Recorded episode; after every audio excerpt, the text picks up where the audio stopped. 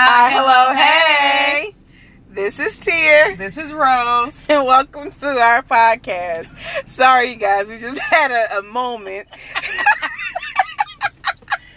Okay, so this week's episode, we're going to get real serious. We wanted to discuss the movie When They See Us, which is based on the true story documentary about five teens that were wrongfully accused of raping and beating a female in Central Park in New York. But before we get into that story, Rose want to tell us some details about listening in on Apple Podcasts. Yeah, so if you're listening in on Apple Podcasts, if you can please scroll down to the bottom, rate us, and also leave us comments, whether it's things we can add, things that you would like us to talk about, or things that you think is going great and that's just real, you really feeling it. Leave us comments down there so we can read. It helps us keep up with what's going on and how we can make this better. Exactly. So like she said, go scroll down at the bottom of that and rate us. That's on Apple Podcasts. Do they have the same function on Spotify? I don't think so. Okay, well, we're going to figure it out. Okay, so let's just jump into the episode. So I watched the docuseries, I think it was on Monday. And I got to say, before I actually listened in to a lot of people and their reaction to it, I was very much so scared to watch it myself because I know how I am emotionally.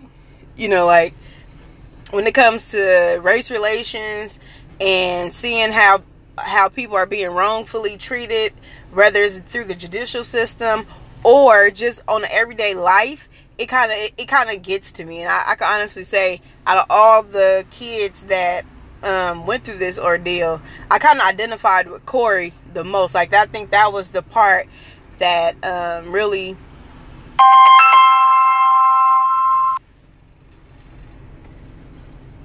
I'm sorry, you guys. But yeah, that was the segment of the show that really kind of touched me because it's a personal story that's in my past that kind of identifies with that.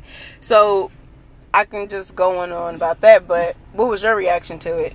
So I was not ready to watch this. Let me be clear about that. Tia forced me into watching it because she wanted to discuss it. So yes, I spent a lot of time yelling at the TV. I did not cry because I knew a lot of detail about what happened to them. Didn't know their personal story. And I think that is what probably stuck to me the most is the parent-child relationship that all of them had.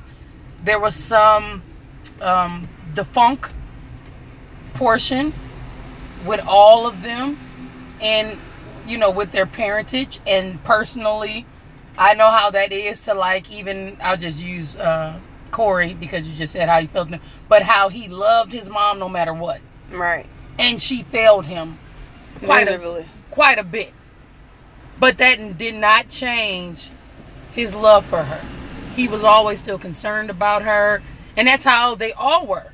And so that is the part that, you know, that got to me the most, is having that relationship with a parent where you try to give your all, you are extra supportive of them, but really you're the victim. Right. And the victim carrying all of that, that is what resonated with me, with all of their stories. So let's kind of like just break it down into segments. So like in the first episode, because the movie is, actually it's a Netflix movie, so if you guys have not seen it, Netflix docuseries. Netflix has it on their docuseries, and it's a 4-part movie. So each segment is about maybe like an hour and a half, something like that. But it's 4. So in the first part, it really breaks down what was going on, right? And it told a story for me. It told a story like kids being kids, right? Mm-hmm. They follow the crowd. They want to be in the know and the happenings. And what happens to our kids when they're out and about running wild, they don't have the same privilege as other kids do. So you had these kids who wanted to go in what they called wilding in Central Park, which basically was a bunch of kids being rowdy in the park. And you can tell that these kids weren't like all the other kids, because the second they start seeing people getting beat up, they kind of was like, whoa. Yeah. You know? But at that point, it's too late to back off. Now police is involved. Now you got to run because you don't want to be caught up in it. So that's kind of where these kids kind of broke down at. They were at least about a good 45 minutes away from where this lady had even been attacked. So they were initially about to just get arraigned in family court and let go until the lead detective figured that she didn't have a suspect. Yeah. Once she didn't have a suspect, then it was like, hold on, you have a bunch of minorities in custody that were in the park. They're the ones who did it. We gonna make this. We need be what we want it to be. Right. Be what we need it to be. So it was like, you know, then it became that narrative, right? Now they're force feeding this confession from out of teenagers who are too young to even give up their Miranda rights. And then the one that was of age wasn't even one of the kids that was supposed to be getting picked up. He was just a friend who wanted to go and be there for his friend. And he wound up getting the worst end of the stick, which is Corey Wise. Corey Wise kind of he tagged along, and the police forgot he was even in the precinct until they couldn't get. Because when I want to say once they were all kind of listened to the confessions, they was like, "This is not gonna work," and they was like, "We need another piece." Yeah, because none of the pieces tied together. Because and the only person, because they didn't know each other, right? So they used him to tie as a everything. Person because he had emotional connection. Yep. To somebody. Yep. So he kind of got caught up in the mist. So it was just like that was, you know, like I said, like that's the synopsis of the first episode is basically them giving you the backstory of every kid in their background. And like you said, you had Corey, who mom was a drug dealer and she was kind of doing all kinds of stuff outside her house. Mm-hmm. Then you have Yusef's mother, who was a single mother, kind of militant in demeanor. You know, then you have Antron's parents, who was a basic, you know, run-of-the-mill family. Yeah, dad struggling. He was an ex-convict, mm-hmm. and that kind of played a part in him forcing his son to confess to a crime that he had no business confessing to. You know, and it was like, and then you have Kevin. Kevin, mom's sick. Sister is, she looked like she probably was about 17, 18 herself, and she had to take on the role of an adult. Yeah, with no information. No information. Like, if he was only 14, his mom was really sick, so you know right. She probably wasn't really raising the sister. Exactly. Either. Sister did a lot of raising of herself. Of them. So it's just like you see a lot of typical families. Like that's not something that's not normal. That's you have that every day. That's like you had a piece of that was the '80s. That was the 80s. That's what was going on in the 80s. Basically. Those families are what it was. I was the family with the drug addict. Right. I think a lot of us was that family. Yeah. But you can see a little bit. You see yourself in that. You can see a little bit of yourself in all of it. Yeah. You know what I'm saying? And I'm like, just on the strength that those families were struggling, but they were making it. Then you have the Latino kid. What was his name? Oh, his name. Oh, you know, I just realized they don't have.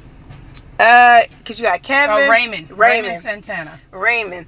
Then you have him, right? Then you got a Latino Spanish family who mother didn't know. Well, grandmother didn't know English. Dad kind of is struggling, trying to take care of son.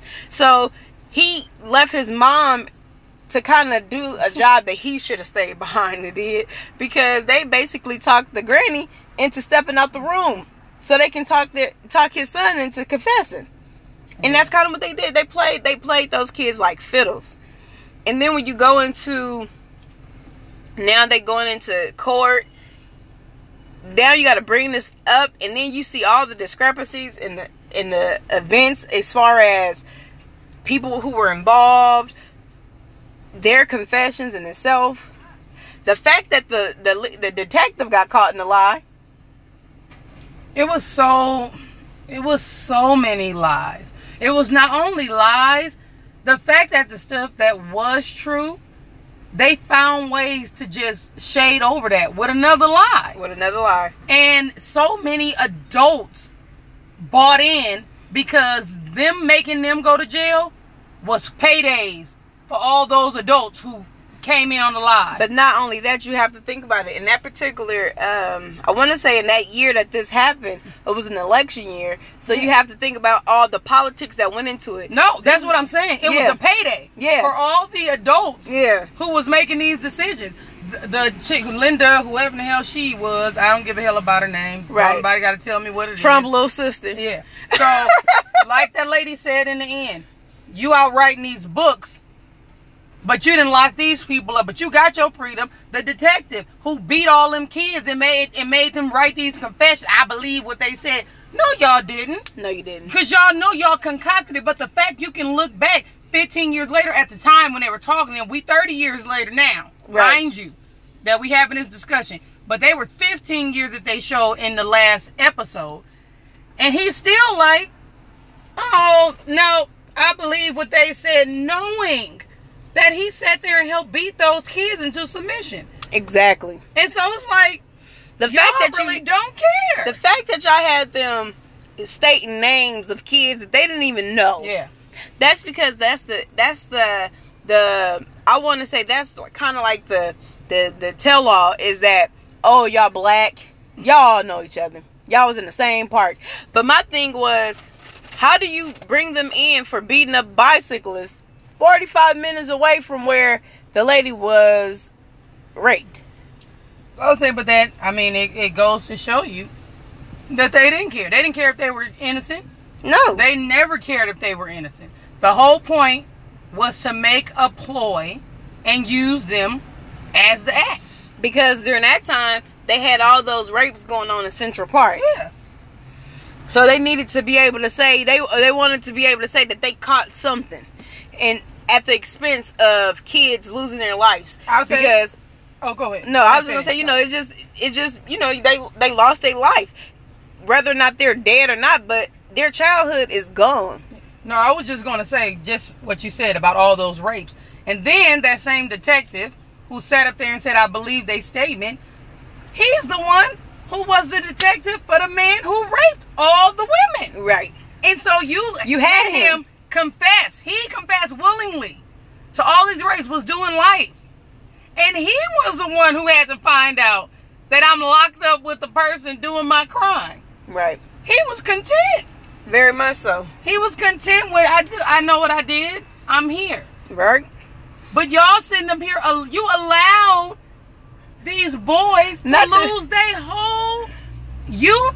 And truthfully, they lost their adulthood. Because I don't care, after you experience something, you end up coming back. 14 years out of your life where somebody has just abused you, demeaned you, talked about how they hated you, how you didn't deserve to live. With the boy Yusef, y'all same little Cheeto man, y'all whoever voted for him, saying the same thing about Yusef back in 1989. Oh, right. Somebody needs to bring back the death penalty, kill him because he was Muslim. Yep. Hey, I swore he just said that he sure in did. 2018, sure 2019. Did. I promise you, I that just happened. 30 years later. Right. And that's still his feelings. Yeah, still his feelings. That ain't changed 30 years later. It won't change. You can't tell me. You can't look like a duck, quack like a duck, walk like a duck. Affleck. It's a guy. It's a duck. And we ain't even going to give you Affleck. Because Affleck is a fluent, what you call like an affluent duck. You more so like Daffy Duck. Yeah, girl, right. Goofy Duck. I'm like, because at the end of the day, they put those kids on trial and hung them. Yeah. And the thing is, it's like, even though they tell you, you do not have to find a person not guilty by by 100% accuracy. You have to be able to say that person is guilty without a shadow of a doubt. If you was able to present doubt in the trial, that by textbook is what, a mistrial, right? Mm-hmm. Is it a mistrial or is it acquittal? One of the two. I say, well, if any way you can't get everybody to agree, it's gonna be a mistrial, right? But you got 12 people. You guys, they didn't take a deal. Nope. So, truthfully, they only were found guilty because those 12 people said they were guilty. Even though, like you said, it's reasonable doubt. They were given nothing. They even put the kids there. No evidence. No nothing. So how do you beat somebody's ass, and how do you, excuse my French, but how do you sit there and say that the scratches that your police officers put on that baby face was that from the woman fighting back, but no DNA under her nails, no DNA on her? Oh, well, bloody. They were, look, clearly, as you go through, the DNA was under her nail. Yeah. It just wasn't there. It just wasn't there. It was plenty of DNA. How about the DNA in the sock? Yeah. That nobody even knew was there. They just knew that they was going to try to find somebody or one of those kids' DNA there, but wasn't there. But you don't even sit there and say anything about a test happening. Nope. That comes out in the trial. It's still no mistrial. You thought it was slick. But still no mistrial. No. Even though you've already opened up saying that it was going to be their DNA found in this sock. I mean, but that goes to show you that it don't matter what you know. It don't matter what you do. In a lot of cases, I know anybody who was on the jury for OJ, this is probably why he got free. Because right? This was some type of weird karma. Yeah. Coming back. And that, look, in LAPD, NYPD is two of the most corrupt police departments. Because it's like, there is absolutely no, there was no evidence. And it's so horrible. Then, like you said, you read OJ case, you had all the evidence. Girl, OJ was like, OJ leaned over with the knife in his hand. He had all the evidence and ran for it. Yeah, so it's you know, we trying to find some way to, you know, not to be so angry, because you look at these five men and they have they're trying to find a silver lining in their life, and I love that at the end they did a synopsis of everyone to show you that they all off and married and living life. And Corey Wise, who he definitely got the crappiest end of the stick, and he was not even involved in what they caught. Everybody got caught up in. Right. He wasn't even involved in it, and the fact that he is the only one who remains in New York, and he started a foundation for kids like him who end up being in a situation where you have no counsel, nobody there telling you not to talk, nobody explaining how to do that in the event that you get picked up. He is out there taking his portion of their settlement, providing legal counsel for kids who don't have it. And I think that's amazing. But to watch the story is heartbreaking. It's heartbreaking. I'm like, and then if you notice, even when they go into like episode 1, 2, 3, where they talk about, it was really, I think even in the movie, they tell you that Corey kind of went through majority of the mistreatment. Yeah. Because you don't really see. He was with adults. You don't really see Yusef, Kevin, Antron, you just see Raymond. Them grow up. You see them grow up. You do not see the stuff that they had to go through in prison. Well, which they probably did go through some stuff. I'm not saying they didn't. No. I'm saying collectively, right? As a group, when they made this project, they was like, we gotta showcase Corey's story. Though. Yeah, because Corey had a whole segment. Yeah, and I'm not gonna lie. Like me personally, I'm a crybaby. I cry at emotional movies. I'm just one of those people. I tear up. But in the event with Corey's case, midway through, I had to cut the episode off, and I was literally in my bathroom crying my eyes out like I just lost somebody. And it wasn't even because, oh, you know, he's a black kid and be a railroad. That hit so close to home. Like, without saying anybody's name, I know of a similar situation that happened like that close to me. Yeah. You know what I'm saying? Where you have this kid who is a kid under the age of 18, under the age of 16 actually, being accused of rape. Because he hung out with his cousins, you know, and it always and neither one of them raped this particular young lady. It was more so you liked one of the cousins. Yeah, you got roped in, and then he had you. Basically, you wound up having sex with multiple people in their clique, and then when people found out about it, it became rape when your family heard about it. You know what I'm saying? And then it was like this particular kid wasn't even a part of it. But because his name got brought into it, he wasn't going to snitch on his family. So he took the heat just like everybody else. But that person took 6 months, turned it into 7 years. They wound up being in jail for a crime that they did not commit, or over the loyalty they had to their family member. But that particular side of the family wouldn't even come and visit. Yeah, that's what I'm saying. And the family allowed that. And then his family basically was that mother who was struggling to come up there to see. But damn, you got 3 other mouths to feed. So how do you keep on doing that? You got to keep up. And then, you know, the stuff that child had to endure while he was even in YA. That's what I said. I'm not taking into consideration that the other kids didn't go through anything. But it's the difference between having to fight off 16, 17-year-olds and having to fight off grown men. Yeah. So that kind of it hit me so hard. I didn't realize how hard it really was going to hit me.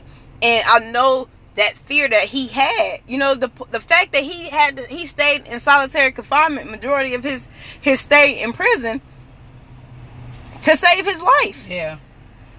Because not only do you have the neo-Nazis beating them, but then you have your own. Because somebody was white, that you had to just do wrong. You can't be right. But then how do you get transferred? A guard of your own color set it up for you to get beat up and potentially, you know, like, I don't want to put no narratives on his story, but I really feel like he was sexually abused while he was there. And that's the sad part, because you got these grown men not only beating him at will, but probably having their way with him as well. And that's the downside to prison life. People talk about prison and you only think about fighting. No, look, if you don't think about fighting, then you tripping. You already know. If you didn't watch Oz or any other movie we've had growing up since the 80s, you know what go on in prison. And it wasn't especially pretty. In the men prison. And it wasn't pretty. No. And I'm like, I said, that old piss ant ass detective, and just like I was telling you earlier, you know, I felt like even when the case first came out, both detectives knew that the case was full of it. You know what I'm saying? I'm like, you had the homicide trying to take the case, who wound up was the first people on the scene because they thought the lady was dead initially. Yeah. Then special victims came up. They fought for that case, and then the lady from homicide wound up just saying, you know what, have at it, because this case got holes in it. You're not going to win it. You know what I'm saying? She kind of went off of that. But in the interim, she knew, just like the lead investigator. What's that lady name? Whatever her name is. Linda, whatever her name is. Both of them knew that the case had holes in it, that the boys really did not do that stuff, because what they was initially there for was an attack on bicyclists that was 45 minutes away from where the attack on that female came from. For her to be the one who actually comes back at the end to re-prosecute the case after the guy admits that he was the one who raped that lady, you don't deserve an award either. Yeah, everybody want to be the savior. You just so happenly copped that case, but you're just as much as fault for those kids being put behind bars as anybody else. And unfortunately, parents need to start learning their rights, teaching your kids their rights, because this system is not friends of ours. And looking at this movie, this is just a tip of the iceberg. This is not the only story like that. We hear about all these minority kids who go to jail for crimes that they didn't commit, and then freaking years later they get released and all charges dropped, and then they throw them a settlement and it's supposed to be okay, and it's not. I'm like, just the same as I was looking at this other case where this kid, I want to say he was 14 years, no, maybe he was 16, because he was on Rikers Island, so he had to be 16. I think he was 16, but he wound up getting, I want to say he was arrested for stealing the backpack. It took them 3 years to dismiss this case, because he wasn't even the person who did it. So he spent 3 years in prison because they kept delaying the case, kept putting the case off further and further. So he wound up spending 3 years in prison behind something that he didn't do. Then he wound up going crazy. When he gets out, he has mental health issues, right? Tried to kill himself a couple of times. Finally succeeded. Oh, you talking about Oh, goodness. I forget his name.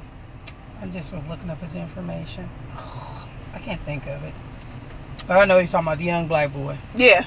Yeah. The one where they showed the rent. Yeah. They, Brower. I feel like it's some...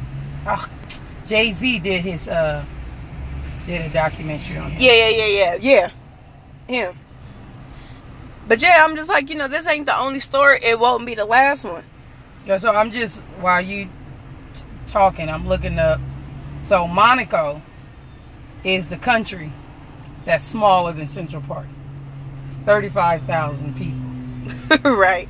So, once again, it's roughly the size of Central Park. It has 35,000 people. And they sat up there and merged a story of 5 young men, only 2 knew each other, and forced them to be in a surrounding when there was no possible way to be there. Right. And yet here we are, 30 years later, discussing what was found in the midst of a country that could hold 35,000 people. Right. The only thing people love to say, like I said earlier, don't make this about race. This is clearly about race. Clearly about race. Even going back to what Donald Trump was saying at this time in 1989, attacking the young, not only black boy, but he wasn't even necessarily attacking because he was black. He just had something against Muslims. Yep. So he picked him out of all of them to say, I want to kill him. Yeah. Kill him. Because he's a Muslim. Right. Our president. Kill him. Bring back the death penalty and kill that one specifically. Right. Because he is a Muslim. So he's Muslim and he's black. Right. So how in the hell does he ever win? If the person who's... And they said he spent $85 million.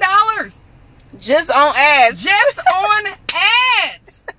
To say kill this 15-year-old boy with no evidence, no information, nothing. Do you know what $85 million could have did for that case? But just rewind that for a second. The one kid who didn't even have a taped confession because his mama actually got him out before they could even say anything. Didn't sign nothing or record nothing. Nope. And that's why they was mad. That's why they was mad. That's the one. That's exactly why they were mad. This one. So it's like, you know, not only... Like you said, you know, people who love to say, you know, why everything got to be about race. This is, like you said, this is clearly about race. But more importantly, it's not just about race. It's about hatred. Hatred in this country and how hate fuels a lot of things. It's like hate can make you persecute someone without any freaking evidence. No DNA. No eyewitnesses. And in your heart of heart, you know you forced these kids. And the words you just said, eyewitness, what was so crazy watching that is that they knew nothing stuck, but they had forced them all to blame somebody else who they didn't know. And when she says, but they all said each other was there. Like, you that sick. Right. You that sick. Like you said. But the killer part about that, even with her, is that she didn't consult with them for the docuseries. The lead prosecutor, or the investigator, whoever she was, the investigator, that Linda lady. Yeah, I'm pretty sure she got plenty of money. She didn't want to consult with them. And you know why? It wasn't because she didn't agree with them coming out with this story. She said that she would not consult with them if they were going to reenact the acquittal. Is that what they call it? Acquittal or the when they basically had to release them? Yeah. If they was going to speak to that, she was not going to be a consultant of it. I'm like, lady, you ain't got to consult. We already know what you did. Yeah, you didn't talk to enough people. So, you know, like, I just really encourage anybody who haven't seen this to actually just... Even if you say you know the story, look at the movie just to get some of their background, I understand what some of the stresses that these parents, these families had back then. And how do you think that felt, knowing that the city wanted your kids murdered? The city, the government, those who were in charge of the government, the police, policing the police. Right. You know, like, where do they get the normal? Because even though that they're going to be, they was released, it's still a population of people who say they're still guilty.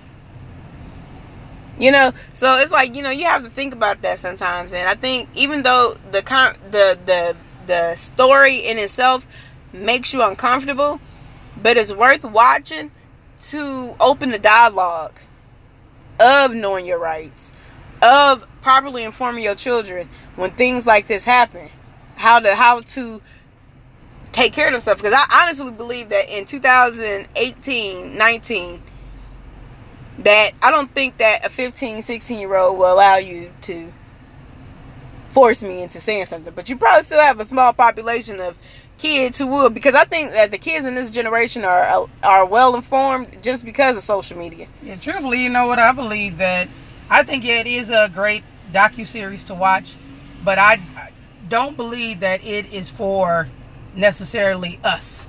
And when I say us, I mean people of color. And people of color, I'm talking about blacks and Hispanics, because the young man was Hispanic, Mexican, I don't know exactly, but he was of that descent. It is for those people who insist on wondering why, if you call a black person a nigger, why they flash out on you. Right. Why it's still an issue. Mm-hmm. When you talk about not giving people their proper rights, when you follow me through the store, when you ask me questions like, what's that in your hair? Yeah. Why your hair do that? When you ask stuff like that, when you watch this docuseries, you will see the nitpick things that are so minor, but they're so major to us because they're used against us. They're triggers. They have been used against us for a long time. And so as we go and to beautify them. But most importantly is when you watch this and you understand what those law enforcement officers did to those kids, why black people have a hard time trusting the fucking police. Excuse my language. But that's why when they tell you hands up, don't shoot. That's why, because we know even if I don't have a weapon, even if I don't pose a threat to you, you can say that this person had a weapon, this person was a threat. You can say whatever you want. And just because you made that assumption, you have the right to murder me. And the fact that you murder me, now only your word counts. So I can be made a mockery of. Yep. Just by the color of my skin. I become a man. There's a narrative already written on me. Before you do anything, you already have the narrative written on why you did what you did to me. And if the narrative isn't written, you're going to find something. So when it's time to talk about it, no matter what people come out to say about how I had nothing to do with why you killed me, you're going to find something to align it with giving you a reason. Which goes all the way back to slavery days, where police were really slave catchers. You know what I'm saying? They still catching us. You know what I'm saying? I'm like, and no matter if we're guilty or not, they still catching us. And that's kind of where that narrative come from. And that's where the trust issues come from. Because there's plenty of those stories that went around in the 70s, 80s, early 90s. And it's still going on. The only difference is that you have social media that's here, that's giving you an open eye view of what's going on. And it's broadcasting it across the country, even, you know, to places abroad. So, you know, we can keep on going on and on about the injustices that blacks and Hispanics deal with on a daily basis. But this show would become an hour. So, we're going to leave it at, you know, go ahead. If you haven't watched that docuseries, so go ahead and watch it. Please go to Apple. Oh, you can find us on Apple Podcasts. If you're on Apple Podcasts, once again, go down, rate us, leave comments. We're also on Spotify. You can also watch on Anchor. We post that link on our IG page. Also, we share it on our Facebook page. So go ahead and leave your comments, feedback on today's episode, things that you may want to see us talk about, some conversations that you feel like haven't been had, and you want to see some other people's input on it. So, you know, like we said, we open this podcast and we open our our email and our social media up to anybody who want to give us feedback. So we're going to leave it at that. Hood Queen Squared is out.